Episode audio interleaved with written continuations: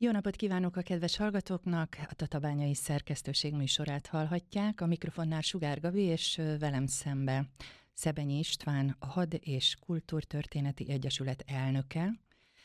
Nagyon izgalmas, különleges témákról fogunk most beszélgetni. Egy picikét elmélyülünk a múltban, de előtte úgy érkezett ide hozzánk, hogy már egy különleges helyszínen volt. Köszöntöm én is a nézőket, hallgatókat. Igen, a Vértes hegységben, Csákvár határában jártam a Német Hadisírgondozó Népi Szövetség külön megbizotjával. Itt Csákvár határába 1944 végén lezuhant egy német repülőgép. Ennek a lezuhanási helyéről jövünk, ahol rengeteg törmelék található a mai napig. Egy ilyen helyi kis szervezet állított oda egy emlékkeresztet, és hát igyekeznénk beazonosítani a, a néhai gép személyzetét, hiszen minden ilyen információ a mai napig fontos lehet a, a hozzátartozóknak, akár Németországban is.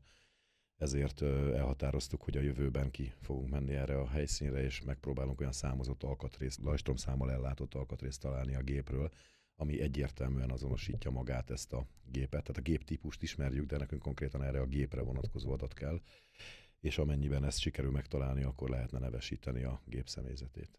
Mindjárt belevágtunk a közepére, mert hogy nagyon komoly kutatómunka az, ami, ami ön és önök mögött áll, és hát elképesztő tevékenységet folytatnak, hogy a világháborúban elhony hősök, katonák megfelelő helyre kerüljenek, és emlékezzünk rájuk. Ennek kapcsán most nemrég, azt hiszem, hogy két hete volt, ugye, a Vértes, Vértes 60, ez egy történelmi emléktúra, ugye mondhatjuk? Történelmi teljesítménytúra, tehát a 60 kilométer teljesíteni azért igen komoly teljesítmény. Abszolút. Úgyhogy ez már éjszakába is nyúlik. És arra gondoltam, arra gondoltunk, hogy a túra kapcsán, ezen rendezvény kapcsán mesélhetnénk egy kicsit, utazhatnánk egy kicsit a, a megye jelentősebb történelmi helyszínein, és beszélhetnénk egy kicsit arról, hogy milyen tevékenységet folytatnak annak érdekében, hogy, hogy a hagyományokat megőrizzük, és tudjunk azokról a hőstettekről, tettekről, amelyek körülvesznek, körülvettek bennünket évtizedekkel ezelőtt, mert hogy a vértes is tele van katonasírokkal. Abszolút, illetve egy halom olyan katona sírral, jeltelen sírral is van tele, amit a mai napig nem találtunk még meg. De hogy hogyan jutunk el végül is a, a legelejétől a vértes 60 túráig, akkor erről megpróbáljuk egy hosszabb körmondatba. Abszolút, igen. Egy nagyon pici civil szervezet vagyunk, 2009-ben alakultunk, előtte ilyen hobbista fémkeresősök voltunk jó néhányan, akik összefogtunk annak érdekében, hogy hogy itt a vértesben valami féle szervezet kutatás történjen, hiszen állami szinten, ezt hangsúlyozom mindig, a mai napig nem történt ilyen. Tehát 80 éves, közel 80 éves adósságunk van abban a tekintetben, hogy az első huszárhadosztály, illetve a, a mellettük harcoló, mondjuk akár német alakulatok, katonái, akik nemetetlenül lövészárkokba kerültek, és ezekből itt jó néhány, akár ezres nagyságrend is lehet, a mai napig nem került elő. Mi, amikor ezt elkezdtük, akkor az elsődleges célunk ez volt, hogy minél több katonát küldjünk idézőjelbe haza. Tehát, hogy találjuk meg, nevesítsük, tudjon róla a család. Aztán ennek kapcsán rengeteg helyszínt találtunk, nagyon jó együttműködésben vagyunk mondjuk a német hadisírgondozóval, ahogy már az előbb is említettem, most is ő volt lent a helyszínen, és a, a vértesben aztán valahogy így ránk ragadt az is, hogy azokat a még létező helyel közel romos állapotban lévő temetkezési helyeket, amiket leamortizált az idő, hiszen ezt valamikor az idősek gondozták, de aztán, ahogy szépen folyamatosan ők sem bírták már, illetve sokan már nem is élnek azok közül, akik ezt akár gyerekkoruk óta végezték. Így átvállaltuk ezt a feladatot tőlük, és vértes szerte az összes katona sír gyakorlatilag most itt szervezettem mi vettük gondozásunkba, ami nem csak azt jelenti, hogy ilyen kaszálás, kapálás, hanem teljes temető felújításokban veszünk részt, tehát kompletten kicseréljük egy temetőnek az összes sírjának az összes keresztjét, faanyagát, stb. Hát ez nem kis vállalás, valljuk be, és hát azért nem kevés helyről van szó, több településről beszélünk. Így van, hát ugye ez is egy érdekessége ennek a területnek, hogy ez át, a maga a vértes átnyúlik ugye Komárom megyéből Fejér megyébe, tehát gyakorlatilag a tevés, tevékenységet mindkét megy, megyében végezzük. Ez nagyjából, ami jelölt sír jelen pillanatban még megtalálható, és még egyszer visszacsatolnék oda, hogy ezt köszön, köszönhet azoknak a településeknek, akik ezt az öregjei ránk hagyták, mert nélkülük ma ennyi sem lenne. Ma nagyjából egy ilyen 150, maximum 200-as nagyságrendről beszélünk elszórtan több temetkezési helyen. Ezeknek egy része települések temetőiben van, illetve vannak olyanok, amelyek pedig erdő területen találhatók, tehát ez bent a vértes sűrűjében, ahol maximum csak a turista jár. És mm, előadását hallottam már többször is, és ugye vannak olyanok, amelyek jól megközelíthető csoportos temetkezési helyen vannak, és vannak olyanok, amelyek, amelyek nem látszódnak mondjuk a turista útvonalról, és egy-egy. Így van, ezeket is azért igyekeztünk, mivel azért viszonylag turista úthoz közel van, csak nem látták eddig, mert ben volt a bozótba, tehát ott azért rend, rendbe raktuk, és helyeztünk oda a turista utakra táblákat, katonatemető felirattal, és mindig a nyíl irányába kell csak menni a turistának, és meg fogja találni, illetve minden ilyen temetkezési helyre, ami általunk ismert, oda raktunk eseményleíró táblákat, nagyon szép katona fotókkal, a fotóknak egy részét családoktól kaptam, tehát ezek azért is külön értékesek számomra, mert azok a családok küldték el, akiknek az elesettjének adott esetben az utolsó hazaküldött fotója került most fel a, a táblákra. És hát gyakorlatilag ezt az egészet, ennek összességét fűztük fel egy jelen pillanatban 11 állomásos, 11 ilyen pecsételő pontot tartalmazó túraútvonalra, lesz majd egy 12 is, ha ebben a, a jóisten, meg az erdészet, meg a pályázatok is majd megsegítenek minket. Tehát, és az elején kellett volna talán azt is elmondanom, hogy akik ebben nagyon támogatnak minket, az a Vértesi Erdő ZRT, illetve a Magyar Nemzeti Múzeum, tehát a Nemzeti Múzeum engedélye nélkül mi ezt a tevékenységet ma nem is végezhetnénk. Nekik is az a törekvésük, illetve az erdészetnek, hogy ez a 12 ami számomra egy ilyen csúcspontja lehet ennek az egésznek, ez egy állandó kiállítás lesz majd, és ez bent a vértes közepén valahol egy nagyon eldugott helyen Mincent pusztán van, oda nagyon kevesen járnak, pedig a kék túra ott megy keresztül. Igen. Ugye ennek a helynek azért is van külön jelentősége számomra, mert egy olyan eredeti helyszínről beszélünk, ha valaki olvasta esetleg Polcellen megrázó könyvét, az Asszonya Fronton című könyvét, amelyet a 90-es évek elején ö, volt bátorsága megírni, abban ugye leírja, hogy Csákváron milyen borzalmakon mentő keresztül a, az orosz csapatok a, hát a nőkre, én azt gondolom, hogy több száz, de adott esetben országszerte több ezer ö, asszonyt, lányt erőszakoltak meg. Ennek vált áldozatává Polc ellen is itt Csákváron, és onnan arról a helyről, ahol meg a kiállítás megnyílik, Mincent pusztáról hurcolták vissza Csákvárra. Tehát ez a helyszín, ahova ők kimenekültek, ez a mai napig létezik. Ezt a Vértesi Erdő visszavásárolta, itt szeretnénk egy látogató központot egy állandó kiállítással létrehozni, és egy emléktáblát is avatni Polcellen és az összes meggyalázolt magyar hölgy emlékére. Ennek apropóján jött aztán létre ez a történelmi teljesítménytúra, amely 20-án első alkalommal került megrendezésre. Ezt minden májusban szeretnénk megtartani, május közepén a Hősök napjára készülve, tehát ismét én azt gondolom, hogy az elesettek előtt szeretnénk sportteljesítménnyel adózni. Erre úgy látom, hogy nagyon nagy a nyitottság, érdeklődés. Az első versenyen mi így is terveztük, hogy egy ilyen 150 fő környékén legyünk, 140 valahányan vettek részt, nagyon szép családok, gondolom, hát kisgyerekek. Abszolút, igen, jöttek, jöttek gyerekek, családok. Ugye minden pecsételő ponton, ami megint ilyen érdekessé tette, hogy korabeli ruhába öltözött hagyományőrzőink voltak, ők adták a műsort, illetve ők pecsételtek, ők osztották a frissítőt. Nagyon hálás vagyok ezeknek a srácoknak, hogy abszolút önzetlenül ingyen vállalták ezt el ezen a hétvégén és hát a visszajelzések nagyon jók, tehát a túrázók is, mint a, a terepet magát nagyon nagy kihívásnak tekintették, illetve a, az útvonalakon található emlékhelyeket érintve abszolút ilyen történelmi töltettel és nagyon kellemes túrával ment mindenki innen. Ez egy időutazás volt gyakorlatilag a családoknak, elmondhatjuk, pláne, hogyha korabeli ruhákba fogadták a becsételő helyeken őket. Így igaz, illetve hát mi azt szeretnénk, hogyha, tehát mi tematikusan úgy helyeztük el ezeket a táblákat is, hogy mint egyfajta kis ilyen információ morzsák mindenhol, minden helyszínen magába tud szívni néhány gondolatot, aki azt ott elolvassa, illetve megnézi, szembesül ezeknek a katonáknak a sírjaival, Ugye nagyon fontos most már az is, hogy az általunk ismert összes temetkezési helyen minden olyan katonát nevesítettünk, akinek ki tudtuk deríteni a nevét. Tehát ahol még olyan tábla van a temetőben, hogy ismeretlen, az nem azért ismeretlen, mert olyan bénák voltunk, hogy nem tudtuk megfejteni, hanem őt már ismeretlenként is temették oda. Tehát sok értelme, ebben történt már ilyen egyeztetés egyébként a hadisírgondozással, Sok értelme nem lenne ezeket a temetkezésieket exhumálni, hiszen a, a korabeli adatok azokat, akiknek volt nevük, azokat rögzítették, nagy részük egyházi temetésben részesült, tehát azoknak a fejfára a mai nap is ott van a neve. Ha valakire az van írva, hogy ismeretlen, hiába exhumálnánk, nem tudnánk meg semmilyen információt róla, mert már akkor ismeretlen volt, amikor eltemették. Tehát ez megint egy fontos ilyen információ. Mi a könyvünk megírásakor, amit az egyik könyvet legutóbb két éve jelent meg, Szabó Péterrel közösen, ott több mint 1700 katonának a nevét vettük Lastromba, akiről legalább azt tudjuk, hogy vagy itt esett el a vértes területén, vagy itt tűnt el. Egy picit kanyarodnék még vissza, ugye a Vértes 60-ról beszélünk, de volt egy rövidebb útszakasz Igen, is, ami 25-ös. 25-ös. Hát ezt nyilván azért tettük be, hogy aki, aki esetleg nem annyira fit, mert azért a 60 km az, azt már én is azoknak ajánlom, akik rendszeres hosszú túrázók. Nagyon nehéz a terep, illetve éjszaka egy kicsit ez még azért nehezebb, tehát azért nem látja az ember a lábát.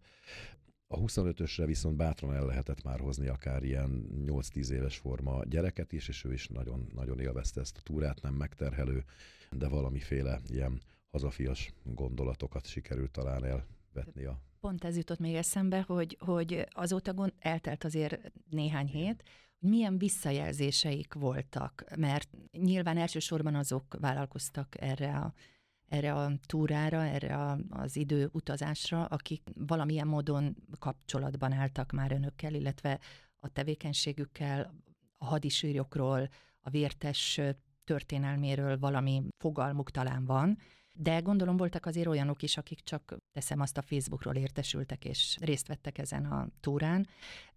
Általánosan milyen visszajelzéseik voltak, vannak. Nagyon jók, tehát ami az oldalra jön nekünk vissza, a Facebook oldalra, ugye rengetegen most dobáltak föl nekünk képeket is, amiket ők készítettek. Tehát az is olyan jó volt látni, hogy minden állomáson a hagyományőrzőkről közösen szelfizgettek és küldték a képeket. Akik beküldték a képeket, és ez azt hiszem, hogy, hogy nagy számban jövőre is biztos, hogy ott lesznek, tehát azt írták, hogy legyen az oldalon, lássák, jönnek. Illetve ami azért minket is meglepett, sőt engem folyamatosan meglep, hogy mennyien követik a mi tevékenységeinket, tehát ugye többféle tevékenységünk van, többféle oldalunk van. Ott a befutónál például 25-ösön volt egy hölgy, aki, aki Gánti, és a, az oroszlányi televízió őt kapta el, és hát az ő kis riportja került fel a Facebook oldalunkra, ő elmondta, hogy ő Gánti, és ő folyamatosan figyelemmel követi a mi munkánkat, és hogy ezért jöttek el erre a teljesítménytúrára, tehát ez is nagyon jól esik nekünk, hogy, hogy ennyire odafigyelnek arra, amit mi csinálunk. Van értelme, úgy látjuk, tehát ez még egy fontos visszacsatolás, hogy nem hiába vagyunk mi ott az erdőben. Egyáltalán nem. Szerintem rendkívül fontos az, amit és ahogy próbálnak a múltunkhoz nyúlni, és azt annak a szürkép feketébb oldalát is megmutatni, mert hogy van ilyen sajnos, nem kevés, mint ahogy az imént is beszéltünk róla. Én nem bánnám, ha egy picikét beszélnénk most a legutóbbi könyvéről, ugye annak a bemutatóján találkoztunk mi először. Rendkívül alapos, tényfeltáró, döbbenetes adatokkal, információkkal. Egy picit arról, hogy hogy, hogy zajlik egy, egy kutatás, egy új terület felfedezése, és utána hogy próbálják körbejárni, felkutatni, hogy ott valójában mi is történt, hogy zajlik ez az, ez az egész. Ugye ez is elég összetett, tehát vannak írott ö, anyagok, írott források, ebből azért én azt gondolom, hogy elmentünk már a falig. Tehát, hogy nagyjából már többet nem lehet fellelni annál, mint, ami, mint amit eddig mi feldolgoztunk. Ehhez társulnak még a, a helyi lakosság száján élő emlékek. Én azt gondolom, hogy itt is már a 24. órában vagyunk, tehát azok az idős bácsik, nénik, akikkel még volt alkalmam mondjuk 10-15 évvel ezelőtt beszélgetni, ők ma már nincsenek. Tehát egyre kevesebben vannak azok, akik hitelesen tudják ezeket az információkat visszaadni. Az ő fiaik, gyerekeik, unokáik már egy torzult információt adnak tovább, tehát ott már sérül az információ, mert akármennyire is elmesélte a apa neki, az már ott az nem, nem, a, nem az első, első kézből származó információ, tehát ott már lehet benne egy halom ilyen hozzá. Bocsánat, arról nem is szólva, hogy ugye, ami, ami olyan rettenetes hatással volt egy család életére, egy közösség életére, arról nem is nagyon szeretünk beszélni. Tehát, hogy valószínű azért is teltek el évtizedek, és azért vagyunk a 24. órában, mint ahogy az imént említette, mert, mert nem is akartunk ezekről beszélni, hogy egy, egyáltalán erről beszélni, az is hát ugye nagyon kezdjük nehéz azzal, hogy lehet. 50 évig erről nem is szabadott. Igen. Tehát, hogy azért így történelmileg benne volt, hogy ez tilos volt, mert hogy abban a bizonyos korszakban erről még otthon se nagyon mertek beszélgetni, vagy esetleg nagyon négy szem közt a vacsora asztalnál fölkerülhetett néha, de gyerekek előtt még általában akkor sem. Tehát, hogy, hogy rettegésbe éltek, és magyarul ez is a feldolgozásnak én azt gondolom, hogy nehezítette a, a, az útját, mert hogy magukba kellett folytani, nem volt kibeszélés, akkoriban még nem jártunk pszichológushoz, tehát egy halom embernek ez beleégett a, a, a genetikájába, és meggyőződésem egyébként, hogy ez visszük is tovább magunkkal szépen, tehát mindenki, akinek a családjában ilyen borzalom történt, akár akarjuk, akár nem, ez bennünk él, tovább megy bennünk. Ugye visszautalva ezekre az idősekre, akik ezt átélték, nagyon későn aztán valóban, tehát én még abban a szerencsés korszakban vagyok, hogy én még tudtam velük beszélgetni, és nagyon sok olyan információ, ami belekerült akár ide a könyveinkbe, az első kézből származó információ, tőlük származó információ. Vagy azoknál a, az általunk az elmúlt 20-25 évben megtalált katonák esetében nyilván a megtalálásnak az is nagyon fontos eszköze volt, hogy őket tudtuk használni. Ők emlékeztek rá, elmondták, kimentük, visszaellenőriztük, ott volt. Ugye ez most már egyre inkább ritkul, tehát már, már ezek az idős emberek elmentek. Tehát kénytelenek vagyunk ma már inkább a műszereinkre hagyatkozni, ennek azért megvannak a, a korlátai, tehát iszonyat nagy területeket kell bejárni, egyre komolyabb műszerekkel kell rendelkeznünk, ami egyre mélyebben látnak, és akkor van talán esély megtalálni valakit, de ez megint azt gondolom, hogy ilyen csodaszámba megy ma, hiszen valami fémnek mellette kell lennie, hogy megtaláljuk. Ugye minden lövészárkot meg nem tudunk fölásni ilyen száz métereket, ehhez sem munkaeszközünk, sem, sem ember anyagunk nincs. Tehát éppen ezért adós például a mai napig a magyar történelem ezzel, mert hogy ennek senki nem állt így neki még, tehát hivatalosan sem, tehát a hivatali szervek sem. Most néhány héttel vagy egy héttel ezelőtt volt egy ilyen terepbejárásunk egyébként a, a hős kultusz és hadisírkondozó igazgatóság munkatársaival, ahol most úgy tűnik, hogy elindult köztünk egy ilyen együttműködés, amiben én nagyon bízom, hogy, hogy felvetettem, hogy hogy adósok vagyunk ezzel, és hogy szervezett kutatás, államilag finanszírozott kutatás nem zajlott a vértes területén. Úgy tűnik, hogy az ő részükről is van most ebben valamiféle akarás, tehát én nagyon bízom abban, megbeszéltük, hogy néhány héten belül le fognak jönni egy konkrét helyszínre, ahova kiviszem őket, ott tudnánk kezdeni, de én bízom benne, hogy ez megnyit majd egy olyan ajtót, hogy akár adott esetben arra is lesz majd innentől mód, hogy azokat a lövészárok rendszereket, amelyeket mi már korábban megtaláltunk, azonosítottunk, teljes egészébe fel tudjuk tárni, hiszen én azt gondolom, hogy ezekben bármikor előfordulhat, hogy valakinek a hozzátartozót megtaláljuk, és én azt gondolom, hogy nekünk, ma utódoknak ez az első számú kötelességünk, feladatunk, hiszen még a mai napig rengetegen keresik a hozzátartozójukat. Én magam is nagyon sok ilyen irányú megkeresést, levelet kapok, és elképesztően rossz érzés az, amikor az ember elolvas egy ilyen szívemarkoló levelet, és úgy érzi, hogy ebben nem tud segíteni. Pontosan ez jutott még eszembe, hogy ez, ez lelkileg is azért egy, egy kemény feladat lehet, mind a mellett, hogy annyit dolgoztak az elmúlt egy-két évtizedben, ennek ellenére van még mit kutatni akkor ezek Persze, szerint. Persze. Persze. Hát ahogy az elején is elmondtam, hogy több e, itt ezres nagyságrendekről beszélünk még, és ez csak a magyar oldal, és akkor még ott vannak a németek. Tehát folyamatosan uh, kerülnek elő a mai napig. Nyilván elsősorban ma úgy kerülnek elő, hogy van egy építkezésen, mondjuk a munkagép kifordítja, stb. Tehát ez sem a szervezet kutatás része, hanem a építkezések úgynevezett mellékterméke, hogy őket így uh, felfedezik. Tehát én azért egy picit ennél többre vágyom. Tehát, hogy kezdjük el őket végre 80 év után módszeresen kutatni, hiszen itt elveszett emberekről, emberi sorsokról sorsáról, családok sorsáról van szó, és hogy a kis ujjunkat nem mozdítottuk eddig, ez, ez borzasztó érzés számomra. Tehát el kell kezdeni végre, és ezek itt vannak Magyarország területén, tehát nem kell messze menni a határainkon túl, ahol ott, ott is vannak elesetjeink, de még a hazaiakkal sem végeztünk. Abszolút igaza van, és mind a mellett, hogy az ember tudja meg a történelem során erre mentek, meg arra mentek a különféle hadosztályok, meg a harcok így úgy zajlottak, de az ember bele se gondol ebbe addig, amíg mondjuk nem hallja önt egy előadáson, hogy Jézus Mária itt még történtek, mert hogy ami békés, gyönyörű, madárcsicsergős kirándulóhelyünk, az évtizedekkel ezelőtt egy, egy nagyon, nagyon kemény hadszintér volt.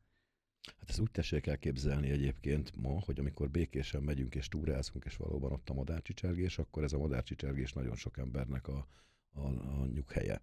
Tehát ez a mhm. tökéletes harmónia, amivel mi ott találkozunk, ez, ez valakiknek, nagyon sokaknak a nyughelye, és amikor egy, -egy ilyen általunk semminek gondolt mélyedést, gödröt vagy árkot látunk, abba bármikor előfordulhat, hogy oda katonát temettek. Tehát a helyiek, és ez nagyon sok falut érintő helyiekről beszélek most, az ő történetükből az azért számunkra világosan kiderül, hogy itt a háború végén, amikor, amikor véget értek a harcok, akkor szovjet fennhatóság alatt ki szekeresztették a, a helyi, főleg a svábságot, ezt nagyon szerették ide kihajtani, és a szovjet katonákat ö, szekérszám hurcolázták be különböző települések temetőibe, vagy például most mondhatnék konkrét helyszíneket, Gánt közepén ott van a nagy szovjet ősi emlékmű, ahol több száz orosz katona van, de Csákváron, akár a kastélykertben, tehát, vagy, vagy Szákszenden, vagy tehát minden olyan faluba, településre őket be kellett vinni az erdőről, kivéve a magyarokat és a németeket. Tehát őket ott, ahol megtalálták, abba a gödörbe dobták bele, fordították bele és temették el úgy, hogy semmiféle lajstromozása, semmiféle felírás nem történt. Tehát gyakorlatilag éppen ezért mondom én azt, hogy a vértes az egy ilyen hatalmas nagy temető, mert onnan bármikor, bárhonnan kerülhet elő elesett katona. És talán ezért is van az, amit előadás alkalmával is elmondott, hogy az idős emberek, független attól, hogy rokon vagy nem rokon, ők gondozták ezeket a sírokat. Így igaz, hát akit lehetett, azokat nyilván be bementették a temetőbe. Tehát voltak, amikor mondjuk a katonák maguk temették a bajtársaikat, ha éppen az a település akkor mondjuk magyar kézen volt, akkor az elesetjeiket el tudták hantolni. De amikor már elvesztették a települést, akkor onnantól csak az oroszokat lehetett ugye eltemetni. Ilyenkor előfordult azért az, hogy este lopva mondjuk egy-egy településen az erdőszélőbe behúzták a magyar katonát, és valahova a temető szegletébe eltemették. Tehát volt bennük annyi akkor is a a magyar, magyar emberekbe, hogy, hogy megpróbálták megmenteni, a és a végtisztességet megadni. Ők kerültek általában a temetőkbe. Aki, akit pedig máshova nem tudtak, azokat eltemették, ilyenek vannak egy-egy erdőterületen, van olyan, ahol három van egy sírban, van, ahol kettő van, ahol egyedül van, azokat oda megpróbálták eltemetni, de ez csak egy nagyon-nagyon parányi töredéke volt azoknak a katonáknak, akik elestek, tehát a többségüket azokat sajnos egyszerűen csak a lárkokba húzták. Hát igen, nehéz történetek ezek. És akkor most, most hol tartunk? Tehát gondolom van egy csomó jelzés is, levél is, amit kap. Nyilván van saját tapasztalás is, tehát a kutatás az nem áll meg nem, nem, folyamatosan. Hát ugye ez is, ahogy an időnk engedi, de általában azért elég sok időt áldozunk mi erre. Tehát kell egyfajta megszállottság is ez. Van, aki Malibura utazik, mi meg ide a vértesbe. Nekünk úgy gondolom, hogy ez a prioritás, de ez minden héten vagy maximum két hetente rendszeresen van. Van egy állandó csapatom, akikkel én dolgozom. Ezt a kört nem is nagyon szeretnénk mi bővíteni, tehát nem az a célunk, hogy ilyen, ilyen hadi turisztikai program legyen ez, hanem, hanem valóban úgy próbálunk méltósággal hozzányúlni, és ezekben az emberekben megbízom, tehát az ő munkájuk nekem nagyon fontos az hétről hétre zajlik, és hát nyilván a technika is fejlődik. Tehát ezelőtt 20 éve még sokkal gyengébb technikai eszközeink voltak, ma már rendelkezésünkre állnak drónok, ma már rendelkezésünkre állnak nagyon komoly műszerek, amikkel igen mélyeket lehet, mély talajréteket lehet már átlátni. Illetve van most, ami ígéretünk van, hogy fogunk kapni egy, ez is már egy ilyen fejlődik a tudomány, egy ilyen lidar térképet, ami ugye azt jelenti, hogy nem tudom, ezt a technológiát, ezt talán sokan nem ismerik, hogy egy repülés során van egy műszer egy drónon, lerepülték a vértest, és gyakorlatilag ez lézerjeleket bocsát le a talajra, és a visszaverődő jeleket gyűjti össze, ami azt jelenti, hogy eltünteti a bokrokat, fákat, minden növényzetet, és egy olyan térképet kapunk a talajról, hogy lecsupaszítva.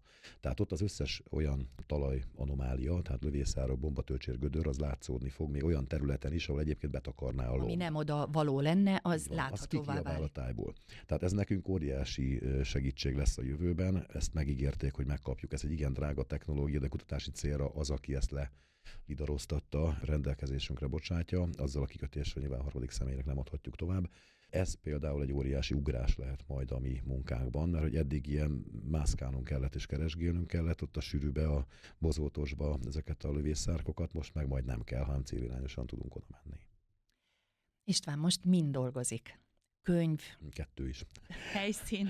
Hát helyszín is van mindig új helyszín, illetve hát könyv. A, a Szabó Péterrel megírt könyvünk az olyan szinten fogyott el, hogy most már előrendelni sem nagyon lehet, ezért úgy döntött a kiadóm, hogy ezt a, a könyvet, az utolsó töltényig című könyvet egy bővített, újra szerkesztett formában ki fogja adni.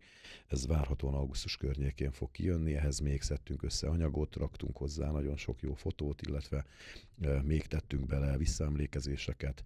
Engem különösebben nem érdekel a közvélekedés, én általában mérlegre szoktam tenni a, a történetet, és ezért ebbe a könyvbe is kerültek bele például orosz katonáknak a visszaemlékezései. Engem mindig érdekelt a másik oldal is, tehát nem csak a mi katonáink történetei, hanem annak a szerencsétlennek a története is, aki nem magától jött ide, hanem, hanem úgy Világos. hajszolták ide.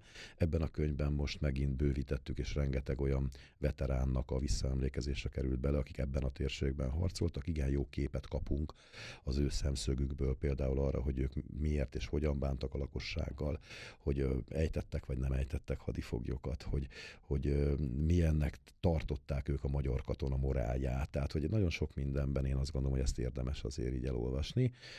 Sok minden tanulhatunk azért ebből, még, még ma is, vagy legalábbis könnyebben meg tudjuk érteni, hogy mi miért történt. Aztán a másik könyv, amin dolgozom, az valamikor évvégén kerülhet majd a boltokba. Ott pedig azokkal a katonákkal, meg emberi sorsokkal kívántam foglalkozni, akik voltak olyan szerencsések, hogy nem haltak meg a háborúban, hanem hazajöttek mondjuk a fogságból, vagy, vagy még fogságba sem kerültek, de utána egyszer csak 45 áprilisában egy új korszakra ébredtek. És ennek az új korszaknak is aztán áldozatává estek, hiszen rengeteg olyan megtorláson mentek keresztül, aminek gyakorlatilag ilyen mondva csináltokok alapján bárkit lehetett annak idején elküldeni munkatáborba, bárkit lehetett akár akazgatni, és elég sokat föl is akazgatott a népbíróság. Ezekkel a történetekkel szeretnék itt majd ebben a könyvben foglalkozni, tehát gyakorlatilag a népbírókat, a népfőügyészeket, a hóhért, mindenkit megjelenítek én ebben a könyvben, nevesítve életrajzokkal, és aztán a könyvnek a, úgy nagyjából a felétől pedig ö, konkrét ö, családtörténetek kerülnek be ebbe a könyvbe. Azok, akik, akiket meghurcoltak, akik áldozatul estek, akiket kivégeztek, akiket recskre küldtek, akiket megfigyeltek, tehát ilyen családoknak a történetei, és én azt gondolom, hogy a mai fiatalságnak ezzel is tisztában kellene lennie, hogy a semmiért lehetett annak idején nagyon-nagyon súlyos büntetést kapni. Ez azért kell egy jó adag bátorság is, nem?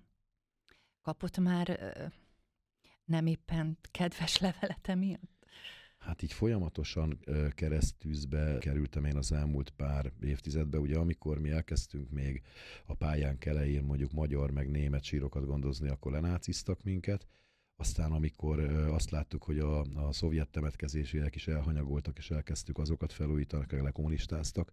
Tehát igazából így ezek már így leperegnek rólam, tehát én megyek előre, teszem a dolgom, és igyekszem nem oldalra nézni, és nem foglalkozni azzal, hogy ki mit gondol. Én úgy gondolom, nekem ez a misszió, és én tudom, hogy jó helyen vagyok. Nagyon-nagyon sok családi történet te is van nyilván, gondolom. Esetleg egyet ki tudna emelni, ami, ami nagyon hatott önre, megható volt, megindító volt? Hát minden egyes könyvemben van egy-egy ilyen ö, történet, nehéz lenne kiemelni, de ha már egyet így ki lehet emelni, ö, még az első könyvemben jelent meg egy pécsi fiatalembernek a nagyapjának a története. Neki egy emlékhelyet is állítottunk azóta. Őt úgy hívták, hogy Kisnagy Sándor, egy szakaszvezető volt. Ő véletlenül került bele a Huszár hadosztályba, tehát amikor már megfogyatkozott a létszáma, lekerültek ide, és csaló közben újjá szervezték őket, akkor dobták őt be. Ő egyébként felderítő volt, akkor két gyereke volt már, két családos ember volt, egy nagyon jó sportoló, kerékpár versenyző volt a háború előtt, és itt kötött aztán ki a, a vértesben. 1945. februárban két felderítő vállalkozást indítottak a magyar csapatok szár irányába, a Csákányos pusztáról, és mind a két ilyen felderítő vállalkozásban két szakasz eltűnt és egy harmadik felderítő szakaszt toboroztak, hogy menjenek már nézzék meg, hogy ezek a katonák ezek eltűntek, megölték, dezertáltak, mi lett velük. És akkor ez a, ez a fiatal szakaszvezető önként jelentkezett a szakasza élére, maga mellé vett kilenc ember, tehát nyolc katonát, közlegényt, illetve egy felcsert, és február 12-e éjjel neki indultak az erdőnek sírécekkel, és ahogy csúsztak le szár irányába, egy vadászház mellett csúszott le egy erdei úton a csapat. Ők nem vették észre a hajnali sötétség, vagy velük szemben egy szovjet előre tolt állásba csúsztak bele. És hát gyakorlatilag a szovjetek meghallották a sílécek suhogását, tüzet nyitottak, és gyakorlatilag ott kilenc ember halt meg, ő az élen, ő csúszott az elején, és az utolsó, aki a sorban a tizedik volt a felcser, ő azért menekült meg, mert a kilenc társa a testével felfogta a becsapódó golyókat, és neki volt annyi ideje, hogy el tudta magát dobni a hóba. Ő így maradt életbe. Ezt az embert Herman Istvánnak hívták, és amikor ez megtörtént, ez az epizód, az oroszok sem tudták, hogy milyen erővel támadnak a mieink, nem mertek átmenni egy ilyen kis erdei út, úton a másik oldalra. Neki volt annyi ideje, hogy minden bajtársának a zsebéből kivette a katonakönyvét, és a fényképes, arcképes lapot kitépte, és ezt magához vette. És ő vértes boglári volt korábban a háború előtt, ismerte az erdőt, megkerülte az oroszokat, és ő hazament vér, vértes boglárra. Ekkor ő úgy döntött, hogy neki véget ért a háború. Annyi borzalmon ment keresztül, hogy ez már úgy nagyon a vége volt átöltözött, kivárta a háború végét, majd 45 nyarán minden özvegynek elküldte ezt a katonakönyvlapot. Leírta, hogy hogy esett el a, a szeretjük, és hogy hol temette el őket, mert hogy ő később visszament, és mindet eltemette saját kezüleg. És 45. augusztusában Pécsről lejött a, az özvegy, akkor még csak ilyen marhavagonok jártak. Ez a Herman István fölment érte szekérrel Budapestre, Kelenföldre, és onnan szekeresztette őket ide le. Exhumálták a férjét, a pecsétgyűrűjén keresztül azon sikerült azonosítani, de akkor már nem lehetett őt hazavinni, mert hogy akkor már szovjet megszállási övezetben voltunk, és innentől aztán ildomos sem volt erről 50 évig beszélni. Majd valamikor a 80-as években megérkezett a fia ide a vértesbe, és kereste az édesapját. Ugye a korábban a Herman István levele alapján, meg az özvegy elbeszélés alapján nagyjából be tudta azonosítani a, a helyet, és egy tanyához ért, ahogy ott az erdőbe bandukolt, és egy öreg ember megszólította őt, és megkérdezi, mit keres itt. Ő elmondta a nevét, hogy ő kis nagy Sándor, és a nagyapját keresi. És akkor mondta, hogy nagyon megváltozott az öreg ember arca, oda vitte egy ilyen ködörhöz, és megmutatta, hogy itt van eltemetve az ön édesapja, és utána még megnevezte a másik nyolc katonát is, akik ott vannak eltemetve.